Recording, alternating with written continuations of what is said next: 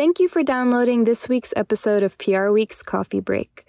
For more episodes, visit prweek.com.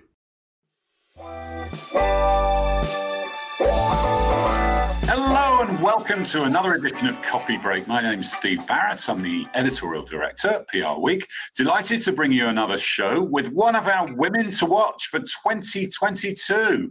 Very honored to have Leela Stake on the show, who's global head of FH for Inclusion and global co-lead at True Mosaic, which is all part of FleishmanHillard. So, Leela, welcome to the show. Great to have you.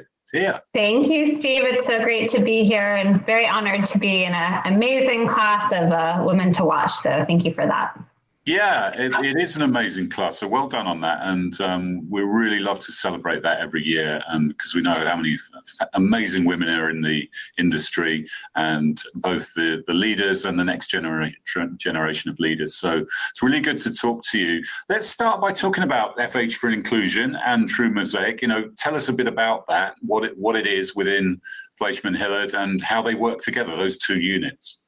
Absolutely. Well, it has really been an honor to be part of both of these initiatives. FH4Inclusion is our global pro bono and volunteer initiative. It was launched around our 70th anniversary. We recently had our 75th anniversary at FleishmanHillard, and it was really a commitment to lean into inclusion through giving with our heads and our hearts to organizations who very much deserve our support and our services um, but can't afford them. And it has been an amazing platform to do a ton of impactful work um, over the past five plus years now. And True Mosaic is our global diversity, equity, and inclusion client practice. Um, and we've had the amazing opportunity to work with more than 100 clients um, on diversity, equity, and inclusion issues um, over the um, past few years. It's uh, been a through line in my career for more than two decades now. Um, and it's just been amazing to help grow our team to more than 160 counselors around the world with diverse lived experience. Oh, that's fantastic. Yeah. So it's all client work. It's just some of it's pro bono and some of it's paid for work, but it's all on the client work side, which is is good to see. That's exactly right, Steve. And it's really important to us when we take on a pro bono or volunteer client, we're treating them like any other client, right? So we take that responsibility really seriously in terms of developing a scope of work that we both agree to and making sure we're really fulfilling on those responsibilities in the way that we would with any um, impeccable client service that we want to deliver. Yeah, and we'll dig into some of that work in a minute. But uh, just, first of all, just tell us you're in you're in the Bay Area. Tell us where the people are spread around the, the U.S. and the world. Yeah, so part of the amazing thing and why it's called True Mosaic is it's really intended to be reflective of the varied vibrant world that we live in. Um, that means that we can take advantage of being a large agency with many different, um, a different presence in many different parts of the world. And so um, we want to make sure we're bringing people together that not only have varied professional expertise, but also diverse lived experience. And we define that quite broadly. So, certainly in terms of race and ethnicity and country of origin, but also things like sexual orientation, gender identity, um, and people with uh, disability. So, um, those are just some of the facets we um, consider. And I think our clients are really looking for that um, to be able to tap experts who really have um, you know, lived in uh, lived different lives in different places and bring that experience to bear in the work that we do with them. Yeah, it's important that what you said there. It's not just uh, although diversity, ethnic, ethnic and sexual diversity is obviously very important, but there are other elements of diversity as well. We're talking in Diversity Month, National Diversity Month, and I know you're you're about diversity year round, but what tell us about Diversity Month and why that is important and, and how you can shine a light on some of the issues. Yeah, it's a really good point. I mean, I think, you know, in some sense, we try to get our clients to move away from just thinking about sort of months or days of recognition, but they exist for a reason, which is to focus the conversation on some of the topics that matter.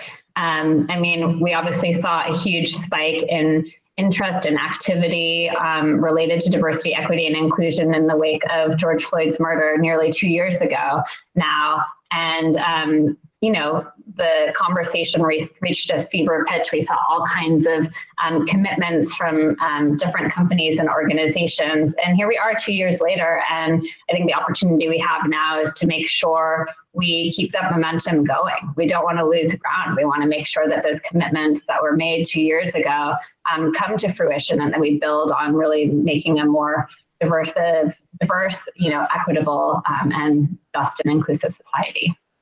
Yeah, so let's dig into that a bit because you're right. People are a bit skeptical about it, aren't they? They think, yeah, well, companies made these statements, or they they went dark on social, or they. But how do you ensure that the clients you're working with really double down and get things done and make change, rather than just making statements that some people might think, well, they never really followed up on that?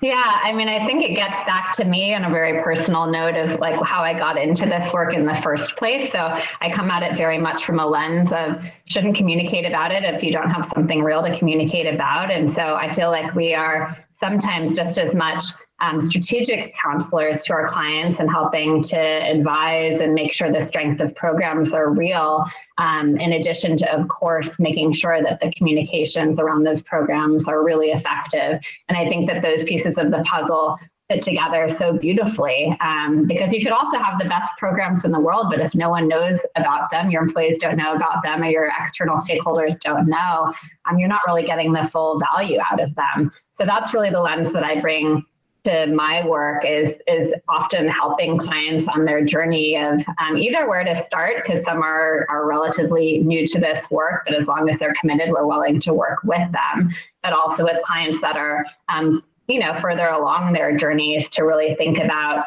um, what does it mean to fully live into the commitments that they've made. So, so talk us through some of the work you're most proud of where you think yeah this is what it's all about. This is where we really made a difference and produced change yeah, I mean, there are so many partnerships. We've now, um, over the course of FH4Inclusion, worked with um, more than 130 nonprofit partners around the world. So it is hard to choose, um, but a couple of examples. Um, uh, one, uh, we're part of the We the 15 uh, campaign that was focused on the 15% of people in the world um, that live with disability and trying to raise awareness for that. Um, again, a forgotten aspect for many under the diversity, equity, and inclusion umbrella, but a very important one in terms of uh, the number of people who are impacted. Um, and an amazing multi office team um, from London to Australia, Canada, so many different corners of the world um, to really raise visibility around um, the need to focus on um, people who um, are part of this um, often marginalized group. So the FH team was involved in things like um, purple is actually the, the color that's associated um, with disability. So helping to light up landmarks around the world, including the London Eye and others um, in the color um, purple uh, in order of recognition here and really bringing a coalition of stakeholders together to make an impact one of the things that was highly visible um, and and really reached around the world on I think a very very important topic. Um, so that's one thing that I'm proud of. Another thing is, you know, uh, we also are really, and then this is more of a personal one, think a lot about um, board service. So, you know, we are all leaders out there uh, in the community, and what are the organizations um, that we're going to give to you that we get to have a huge impact on. Um, so I've been really honored personally to be part of um, Stanford University's Haas Center for Public Service, um, their national advisory board, um, and really helping to work advance that work and do it with a lens of diversity, equity, and inclusion has been personally really important to me. Tell us a bit about the work you did with the African American Policy Forum, because that sounded very interesting.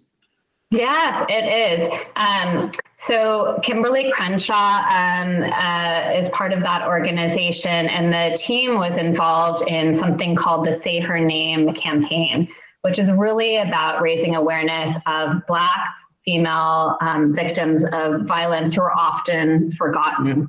Um, and the team was able to do so much amazing work. Um, including a partnership with the WNBA, um, helping, I think, with a new song release for um, with an amazing artist Janelle Monáe, so many different things. And actually, part of what I'm so excited about about that work and some of the partnerships we've been able to forge during the pandemic. I think you would think well, with the pandemic, did all of your pro bono and volunteer efforts stop because people weren't in person, all those things? In fact, we found the contrary. We found an amazing opportunity, I think, with more of these kind of forums like we're having today of connecting, you know, remotely um, to be able to facilitate real collaboration across offices. So that was an amazing example where there were teams from colleagues from South Africa to San Francisco who were involved in advancing that work in a way that I think was really meaningful. And we also hosted um, an hour of service that even for people who weren't on the core team, um, that were able to participate and help give strategic counsel by gathering across so many different offices. I think we had um, about 100 participants from offices all throughout our network um, to, to help give back together. And I think there was a lot of power in that and um, a model we'll take forward even as we um, start doing more in-person service uh, as we uh, move to this next phase. Yeah, some really terrific work going on, and it's great to hear about it. There is also a sort of where it's a very divided country, isn't it? And we see things happening like "Don't Say Gay" in Florida, and we have um, attacks on women's health rights in Texas, and we have some very febrile discussions, you know, taking place on social and and in person. How do you help your clients play in areas like that where they can you, have got a whole country and, and, a very divided population, and, and you know what is inclusive to one part of the population might be different to the other. How do you how do you sort of navigate that on behalf of your clients? I think that we get back to what is really human in all of this. I mean, at the end of the day, this is about human beings and making sure that um, people feel, feel a sense of belonging where they are. Um, and we try to move, I think, away from um, the kind of polarization and politicization that has taken over so much of this to get to the real human aspects of this where I think there's actually tremendous common ground. And I think that's been kind of the amazing part of being part of an agency that, you know, we have our roots and headquarters in St. Louis. Um, and uh, and I think we have colleagues, you know, across all different parts of the US. I mean, I happen to be part of the San Francisco office and on the West Coast, and, and but we also have um, colleagues all throughout the US and then, of course, globally too, that are coming from different vantage points. But I really have been amazed to see how much shared understanding we've been able to find together. And I think that um, serves us well in our work with clients that are, you know, located in all different parts of the, the country and world. And as we kind of approach the second anniversary of the, the murder of George Floyd, how do you think we are as a country? Do you think business has genuinely changed? It's, it feels like there were some measures put in place that were like, yeah, we have to do something now. This is this is just a step too far. And it felt like real change had been made. Not that it, not that everything has been done and achieved that that, that needs to be achieved, but uh, where do you think we are we, we are at two years on? Yeah, I mean, I think both things can be true. In some ways, I feel like we've just scratched the surface because there's so much more work that needs to be done. However, I do feel like we've made real progress. And I think um, probably if I have a superpower, it's probably uh, eternal optimism. And I think that's been really important in this work. Um, otherwise, it's kind of hard to keep going with it.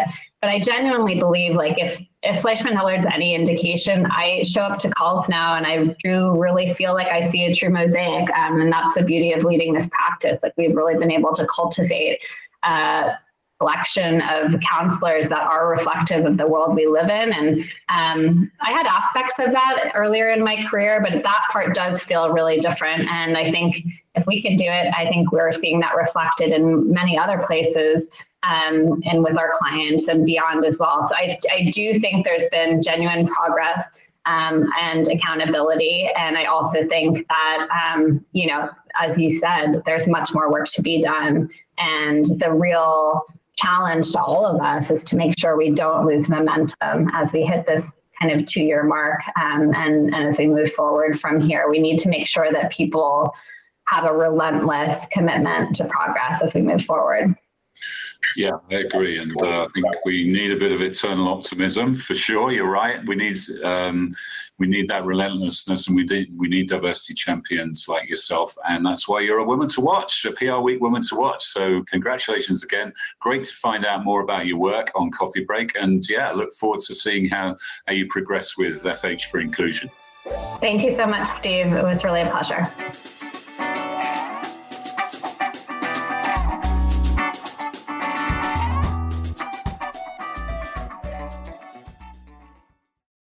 Thank you for listening to this week's episode of Coffee Break. For more episodes, visit prweek.com.